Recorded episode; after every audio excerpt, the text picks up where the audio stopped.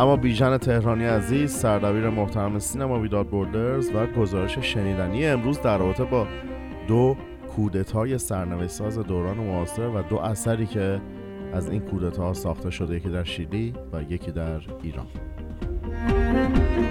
با سلام گزارش امشب سینمای بدون مرز رو اختصاص دادیم به دو فیلم که با مسئله دو کودتا برخورد می کنند دو کودتای سرنوشت ساز در دنیای معاصر ما. نخستین فیلمی که به اون می‌پردازیم فیلم پرونده سانتیگو یا سانتیگو فایلز هستش. فیلمی در مورد کودتایی که سالوادور آلنده را به زیر کشید و رشد دموکراسی در آمریکای لاتین را متوقف کرد. این فیلم سینمای مستند رو کلین پاول کارگردانی کرده و فیلمی است که در فستیوال های متعدد بسیار موفق بوده و به عنوان سندی معتبر در مورد کودتای شیلی به جا مانده. در سال 2000 سیایه پرونده های محرمانه مربوط به کودتای شیلی رو در اختیار همگان گذاشت. برای ساختن این فیلم کارگردان فیلم از اسناد سیایه استفاده کرده همینطور از نوار صدای ضبط شده ریچارد نیکسن که در مورد سالوادور آلنده صحبت می‌کنه و برکناری او رو می‌خواد و همینطور مصاحبه هایی داره با مدیر سابق سیایه ریچارد هلمز با هنری کیسینجر و همینطور بخش هایی از مصاحبه هایی که از سالوادور آلنده وجود داشته. جودل کسلر که یکی از کارمندان سفارت امریکا بوده در زمانی که کودتا صورت گرفته در این فیلم میگه هرگاه رهبری موفق در امریکای لاتین ظهور می‌کنه ما امریکایی ها برای بزیر کشیدنش دست به کار میشیم. و در مورد شیلی ما در واقع خرج زیادی متحمل نشدیم. ما ده میلیون دلار خرج کردیم و به کمک مخالفان علنده رفتیم. این پول زیادی نبود. خود این مخالفان اهل شیلی بودند که این کودتا را میسر کردند. سرمایه گذاری ما در واقع تبلیغاتی بود در رسانه های عمومی شیلی بر علیه آلنده. این فیلم بسیار عمیق و بسیار موثر رو شما می‌تونید در امازون پرایم تماشا کنید. They were like this. In you can't you can't suppose the United States is separate from these people. These are their allies. These are the ones who who invited them in. These are the ones who didn't boot them out. President Nixon wanted to find some way to keep Allende from being president, and one idea was to kidnap uh, General Schneider. در مورد کودتای 28 مرداد سال 1332 فیلم های زیادی تا به حال ساخته شده اما به جرأت میتونم بگم که تا به حال هیچ فیلمی با دقت موشکافی و تحقیقات مفصل فیلم کودتای 53 نتونسته به این مسئله بپردازه. این فیلم بدون شک یکی از بهترین فیلم های مستند سینمای جهان در سالهای اخیره. فیلمی که با تحسین فراوان سینما شناسان و منقدان جهان روبرو شده. این فیلم سینمایی مستند بلند رو آقای تقی امیرانی ساخته. فیلمساز ایرانی بریتانیایی مقیم انگلستان. برای شناخت بیشتری از این فیلم مصاحبه اختصاصی برای برنامه کلوزاپ و گزارش سینمایی بدون مرز با ایشون انجام دادم.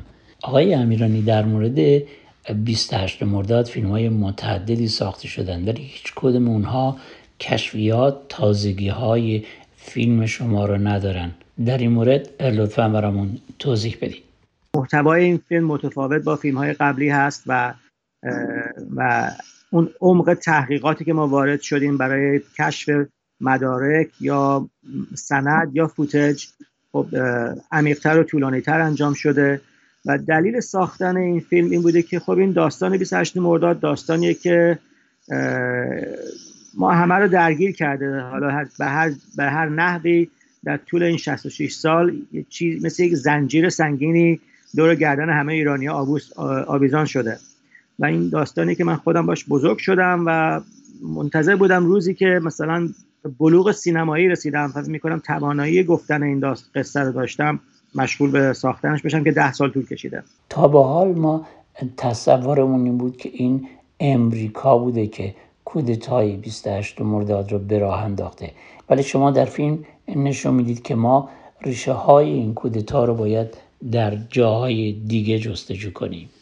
درسته ولی خب این فیلم کاملا آمریکا رو تبرئه نمی‌کنه. آمریکا هم در این کودتا دست داشته و خرج و به قول خود انگلیسیا the money and the muscle هنوز از آمریکا بوده. ولی درسته. ایده اصلی هدف اصلی و جرقه اصلی این کودتا در انگلیس شروع شده و جرقش در انگلیس زده شده. با تماشای فیلم به نظر میاد که شما باید کار تحقیقاتی طولانی در مورد این فیلم انجام داده باشید. کاری که شاید سالها طول کشیده. دلیل ساختن فیلم جدید راجع به 28 مرداد برای دلیل خوب و محکمی باشه و دلیل ما پیدا کردن مدارک اسناد فوتج و آرشیف هایی که بوده که تا حالا دیده نشده یا حتی ما خودمونم از وجودشون خبر نداشتیم. و خب یکی از دلایل اینه که ما خیلی چیزایی که واقعا نایاب و فوقالعاده هستن پیدا کردیم زیاد به استعداد من کاری نداره. من استعدادم مستند معمولی معمولیه مستندساز معمولیه. دلیلش زمانی بوده که ما داشتیم می‌تونستیم برای این فیلم بذاریم. چون بودجه از یا استودیویی از یا, یا از شبکه‌ای برای این فیلم پیدا نشد. مجبور شدیم از بودجه خصوصی اشخاصی که حمایت کردن از این ساختن این فیلم استفاده کنیم. و این خوب این پول تموم می‌شد. ما مجبور شدیم دکون کار رو ببندیم و بریم دنبال fundraising و جمع, جمع کردن پول برای ساختن فیلم. خب این زمان باعث شد که ما وقت داشته باشیم و بیشتر به عمق مدارک و تحقیقات برسیم. اون چه که فیلم کودتای 53 رو بسیار جذاب می‌کنه حضور خود شما در فیلمه. اون چیزی که به فیلم یک بعد تازه انسانی میده. چطور به نتیجه رسیدید که در این فیلم شخصا حضور داشته باشید. خب، خیلی لطف داریم. متشکرم. این حضور منم تصادفی بود. اکثر این چیزهایی که در این فیلم کودتای 53 اتفاق افتاد به طور خیلی طبیعی و ارگانیک و ناخواسته میشه گفت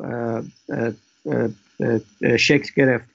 من قرار نبود از اول در این فیلم حضور داشته باشم. این صحنه‌ای گرفته شد و اون خب editor ما که واقعا خودش نابغه سینماست. یعنی کامل میشه بگفت که آقای والتر مرچ که editor این فیلم هست بهترین ادیتور دنیاست.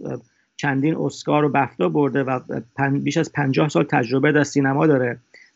کلاسیک های بزرگترین کلاسیک های دنیای سینما ایشون edit کرده از Godfather Apocalypse Now English Patient ایشون یه صحنه‌ای از من دید در فیلم که گرفته شده بود.